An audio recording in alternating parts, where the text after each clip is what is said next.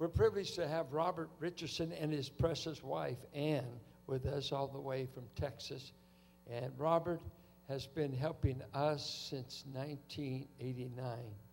I first met him, and uh, you don't have crooks back. He came to help us raise finances to complete our buildings and to build. You know, you can do me wrong once, but I'm an idiot to have you twice. But when you have them back for over 22 years, they've proved to be a friend, proved to be people of wisdom, of character, love the cause of Jesus Christ. We count it a privilege that we've been in this loving brotherhood fellowship all this time. I want you to welcome Robert Richardson today as he preaches.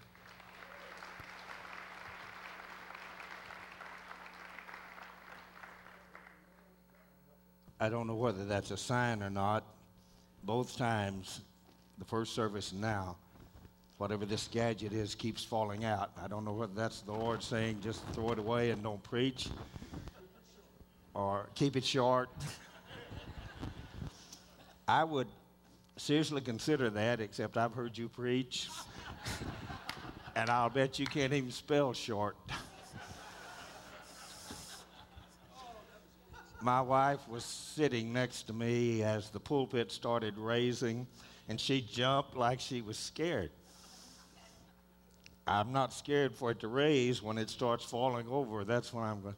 I was preaching within the last few weeks at another church. I couldn't find a clock. And I kept looking because I am conscious of the fact that I ought to quit sooner or later. And uh, I couldn't find it. And so I said, Where's the clock? And one of the deacons sitting in his Baptist church on the front said, We don't have a clock, just look at your feet. And I looked, and there was a little square there. He said, When time's up, that opens and you're gone, so just preach as long as you want. So I quit worrying about the clock. But I kept looking down all through the sermon. I was not going to be caught off guard. I want to say a word of appreciation, appreciation and thanks to Carolyn and to Ann. Listening to me preach, I'm talking about me, I get tired of hearing what I say occasionally. But Ann and Carolyn have to hear it all the time. And Carolyn listened to Phil, and I'm amazed she's back the second service today, but she's, and does, Ann does the same thing. So I want to say thanks to them and a word of appreciation for their patience and long suffering and encouragement. I want to say thanks to you for the opportunity and privilege of being here. It's always an honor and a blessing and a privilege to share the word of God and with these dear friends and many, many, many of you that I've come to know and appreciate and to love through the years. When I first started preaching, I preached my first sermon when I was a sophomore in high school, before I went into my junior year in the summer, and I just got back to football camp, having finished uh, weekend revival for a church. When I first started preaching, I didn't know much, don't know a lot more now, but I didn't know much about preaching then. But somebody had said that a sermon has three points and a poem. I finally was able to find three points, but I never could consistently find a poem. So the other thing was I preached without notes. When I wanted to have notes, I'd use a three by five card as a cheat sheet and hide it where nobody would see it because I didn't want them to know I was. But I've gotten older. And uh, as my granddaddy used to say as he got older, he was a jockey as a young man. And as he got older, he used to say, The old gray mare just ain't what she used to be. So I have notes now. I don't have an ego that I used to have. I wear glasses so I can see. So just hang on. Where we're going, I'm not sure but we're going somewhere. Ann and I have three children.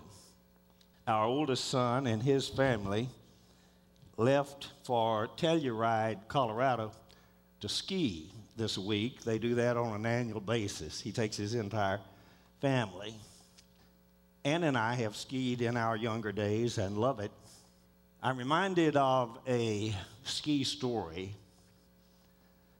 There are 3,800 times in the Bible where the scripture says, Thus saith the Lord. We all are exposed to that. I'm not going to use all 3,800 today.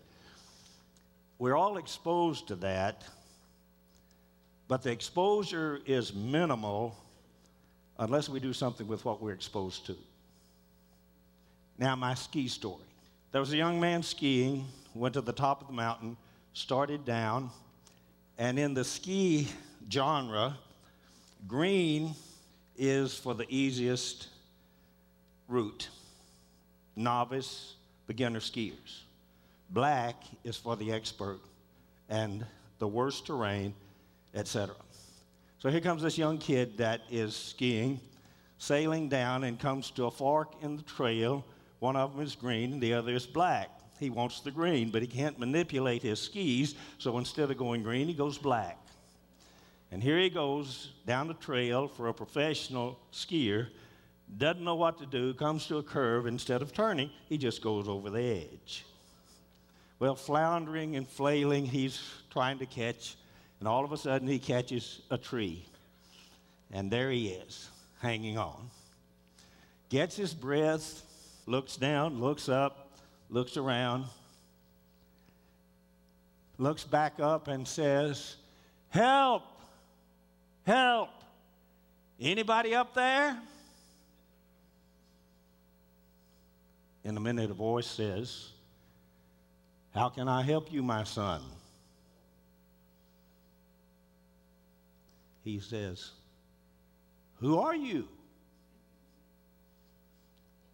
He says, I'm God. He says, Help me.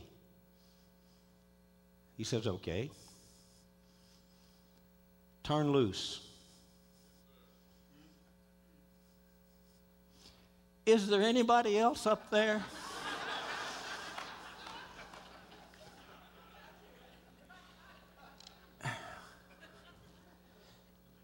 That's a very sad but true story for many of us in our uh, reading the scripture, hearing sermons, and seeking to discern the will of God.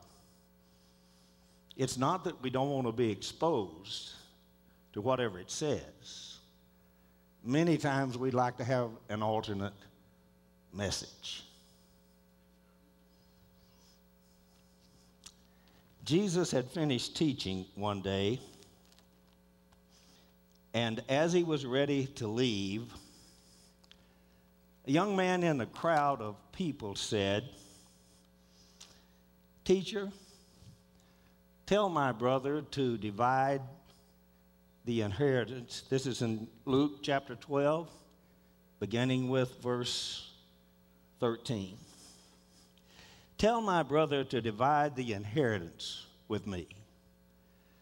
Now, what he was asking was not bad, not wrong. In fact, according to Jewish law, it was his requirement to have a portion of the inheritance of his dad. Good master, tell my brother to divide the inheritance with me. And we have no idea why it hadn't been done. We're never told that. Uh, whether the older brother was reluctant, whether he was not going to do we don't know. And we don't know whether the younger brother was just wanting his part or was wanting more than his part, maybe a 50 50. We do believe, according to our study, scholars do believe that probably the young man knew enough about Jesus that if Jesus got involved, that it'd make a difference. We don't know whether his older brother knew Jesus, knew about Jesus, but this young man apparently had seen Jesus in action to the degree that with his authority, he was hoping to be helped. Well, the problem was, Jesus told him very quickly, I don't mess with that kind of stuff. No, he didn't say that. That's, that's Texan. Jesus said, Man, who's made me to be a judge between the two of you? I'm not here for that. Then he turned to his disciples and beginning with verse 15, he said, Take heed and beware of covetousness, for one's life does not consist in the abundance of the things he possesses. Now, apparently, Jesus had a suspicion that this young man's motives were not all right. Something wrong somewhere. Then Jesus spoke a parable to them, saying, The ground of a certain rich man yielded plentifully. He thought within himself, saying, What shall I do, since I have no room to store my crops? This is what I will do I'll pull down my barns and build greater ones there, and I will store all my crops and my goods.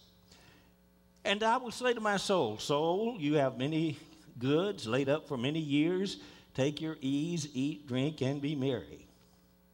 But God said, Fool, this night your soul will be required of you. Then whose will those things be which you have provided? So is he who lays up treasure for himself and is not rich toward God. Then Jesus said to his disciples, Therefore I say to you, do not worry about your life, what you'll eat, about the body, what you'll put on. Life is more than food, and the body is more than clothing. Consider the ravens, for, the ravens, for they neither sow or reap. They neither storehouse or gather in a barn, and yet God feeds them. How much more value are you than birds? Which of you, by worrying, can add one cubit to your stature?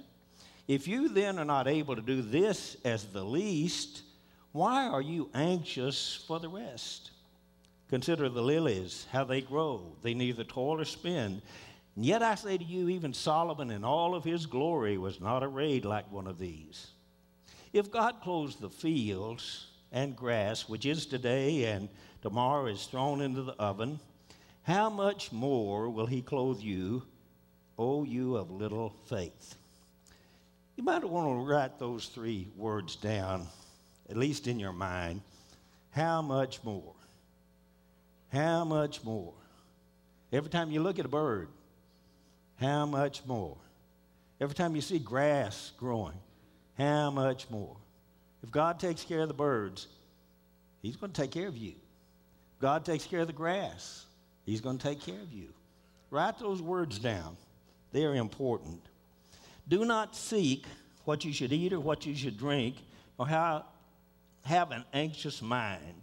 All of these things the nations of the world seek. But your Father knows that you have need of these things. You seek the kingdom of God, and all these things shall be added unto you.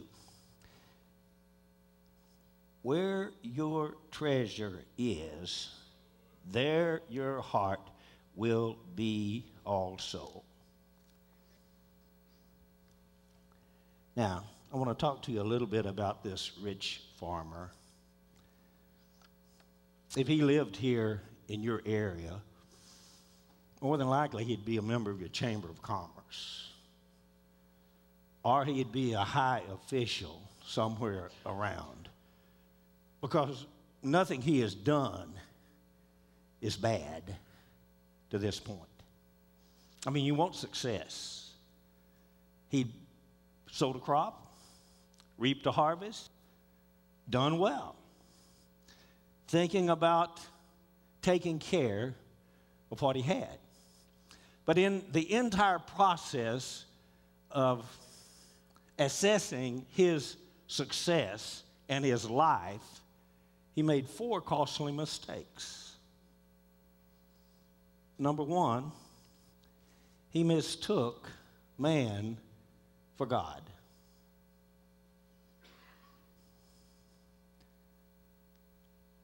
He planted the seed he harvested the crops. He tore down the barns. And he built bigger, bigger. But he forgot that if God had not created the earth, he'd had nowhere to plant the seed. If God had not made the seed bearing herbs, he would have had no seed to bear. If God had not made the sun to shine in the day, he would not have been able to warm the earth to germinate the seed.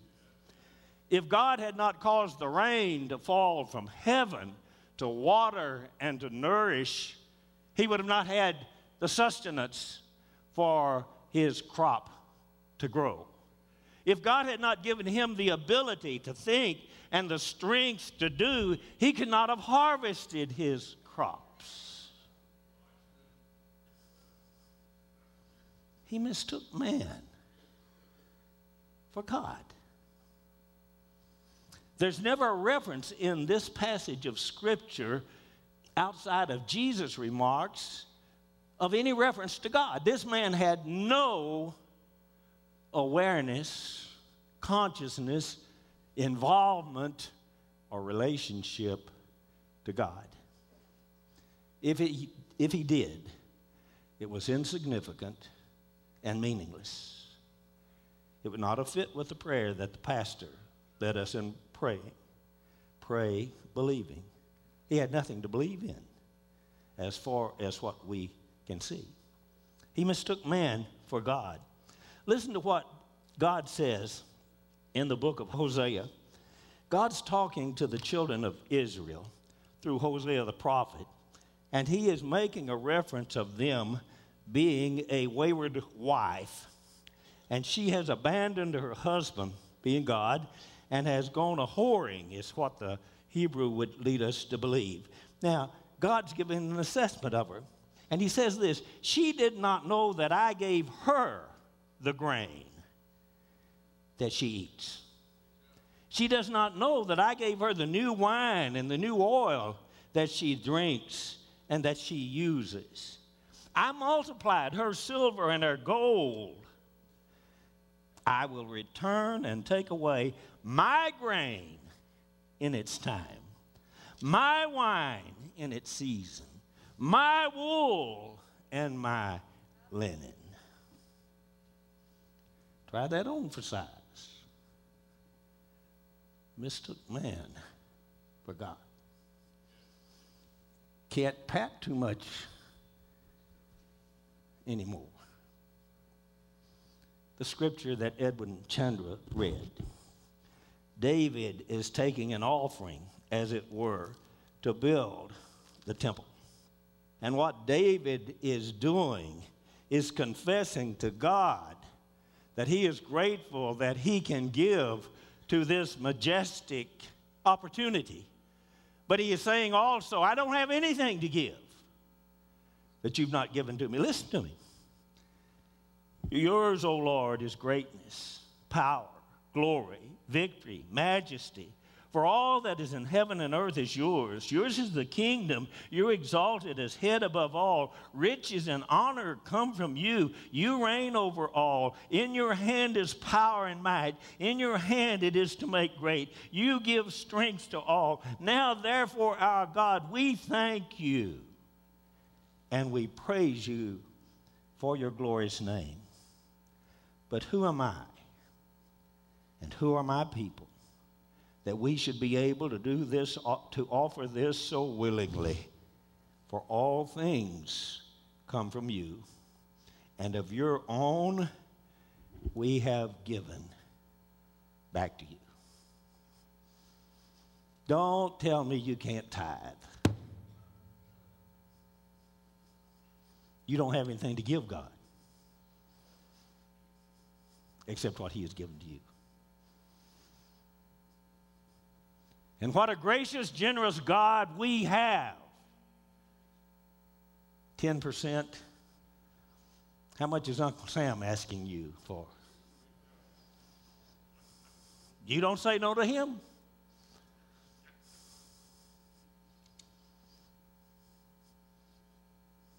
Think seriously, folks. He mistook man for God. In addition to that, he mistook his body for his soul. What does he say? Soul, you've done so well, much goods, many years. Soul, take your ease, eat, drink, and be merry for many years. The two words in the Greek language, three, but we're using two words in the Greek language that talk about life. One of them is the Greek word bios, B I O S. That's where we get biology. The Bible said when God had created, finished his creative process, last thing he did was to reach down into the ground and pick up a handful of dirt and messed with it a little bit. And when he had finished, he had a man, Adam. He had created. Now, successively, God had created everything there is. Wayahi bime hashofatim. The Hebrew says, in the beginning, God created everything. And so he's standing there with, out of the Greek language, bios, Adam in the Hebrew, a man.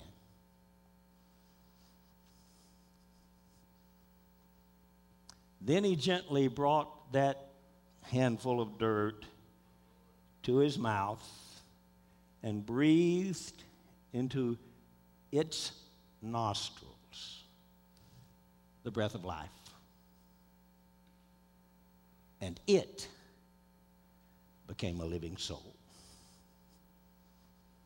The second word in the Greek language that describes life is zoe, Z O E. It's that quality of life that enables us to be like God. St. Augustine has said, Our soul is restless within ourselves until we find our rest in Thee.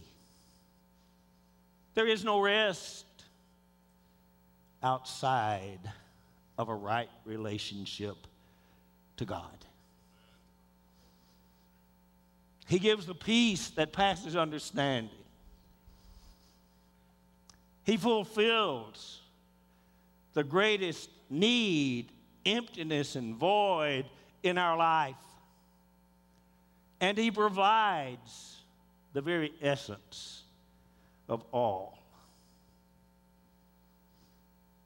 He mistook his body for his soul.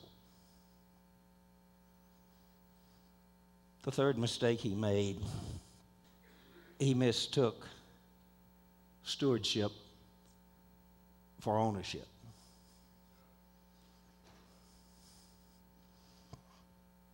He owned nothing. But he was given the privilege and opportunity and blessing of managing managing for the great God and creator of himself and the universe. And so are we. Do you understand what a privilege that is for God to entrust you and me with all that He does? I mean, He who spoke it into being and with his hand flung the stars out into the sky and named them as they flung out to their respective places and said to Adam and Eve, Be fruitful and multiply and manage everything that I have made. What an awesome, awesome, awesome privilege God has given us. I have friends from Africa. They say that in some parts of Africa, when you want to catch a monkey, that you don't get a net, And unless you are barbaric, you don't take darts. You get a coconut and hollow it out. Pour the juice out and put just enough grain in it that when you shake it, the monkey can hear it. You make the hole just large enough for the monkey to put his hand in. Have you ever seen a cat go through a hole that's not big enough to go through? You make that hole just big enough for the monkey to put his hand in. But when he gets his hand in and fills it with grain, he can't bring it out. You need to be careful. I need to be careful. When we get our hand in God's business and try to get it out, we're stewards, not owners.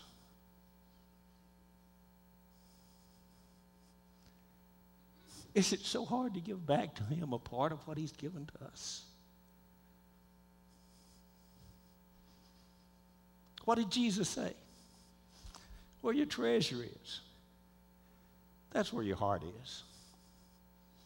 I used to have people quote that scripture and say, Where your heart is, that's where your treasure. Get a man's heart right, you'll get his treasure. No. Jesus is smarter than we are. If that had been true, Jesus would have said Jesus said, Where the treasure is, that's where your heart is. You see, your treasure doesn't follow your heart until your heart conquers your treasure. Let me ask you, what's your treasure? What is it that you won't give up? What is it that you've got your whole your hand around that you can't pull it out and turn loose? It's your survival. It's your sustenance. It's your stability. It's whatever you want to call it. What is your treasure? That monkey holds on to that long enough, he'll die. That monkey holds on to it long enough, that wheat will rot. Jesus says your treasure needs to be up here there is no rust. There is no moth. There are no thieves. You don't have to worry about the stock market crashing. You don't have to worry about your bank account being below a certain amount. I was in, in seminary with a young man, dynamic young man, but he worried to death when his bank account got below $1,000. And folks, back in the 1950s, $1,000 was money. But I've seen him almost sweat blood because he'd come from a fluent family and God had called him to preach and he'd left something to what he considered to be nothing, but he continuously checked his bank book. And when it got down to below a thousand, he'd begin to panic. There is not a subtle difference between ownership and stewardship. There's a magnificent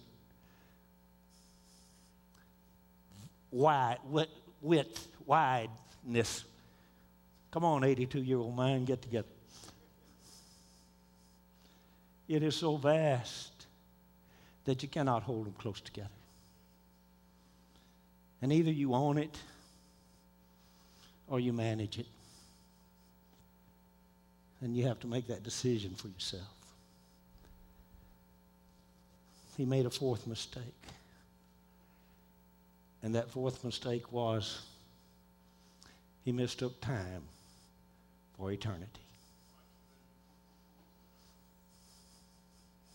So, take your ease. You've got a lot laid up many years to sit back, put your feet on the couch, have a little cool drink, Cuban cigar if you want to, read the latest magazine. Don't matter. Long time, many years You've earned it. You deserve it. You're rewarding yourself. You're just paying back all of the work that you put into it. Don't let anybody tell you different.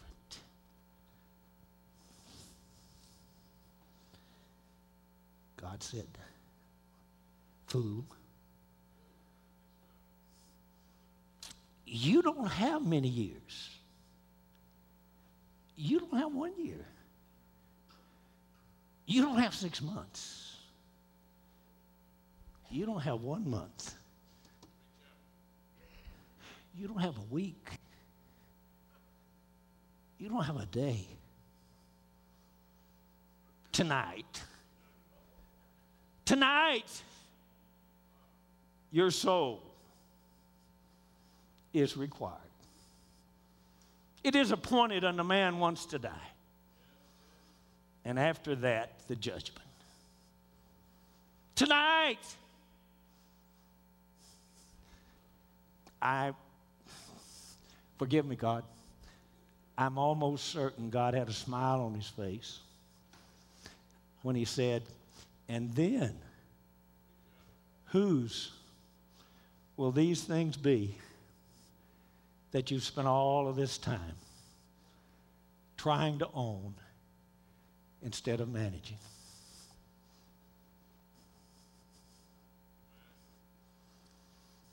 You know, folks, just one breath between time and eternity. September the 8th, 1935, Huey P. Long died at the age of 42. Huey P. Long was one of the most popular governors in the state of Louisiana. After governing for a number of years, he went to Washington as a United States Senator. Carried the same power and authority to Washington that he did in Louisiana. But because he had been so popular, he was a consultant for the Louisiana State Department, had an office in the capitol in Baton Rouge. Spent a lot of time there was preparing to run for president in 1936 against Franklin Delano Roosevelt. In his office in Baton Rouge, September the 8th, 1935, a young man comes in to his desk and says to him, Senator Long, I'd like an appointment, please. I have an emergency, a crisis. I just need five minutes of your time. Legend says that Huey P. Long looked at him and got up from behind his desk, walked around, slapped his desk, and said, Son, I don't have time for you. In fact, if Jesus Christ Himself were here today, He'd have to make an appointment to see me turned around and walked out in the hall, walked down this marbled hall with pillars toward the chamber where he was going to meet. Halfway down the hall, William Device stepped out from behind one of the columns and blew his brains out. Man who had did not have five minutes for Jesus now stood in his presence for eternity. Jesus said, So is everyone like this man who lays up treasures for himself and is not rich toward God. What is your treasure? And where is it? Pastor.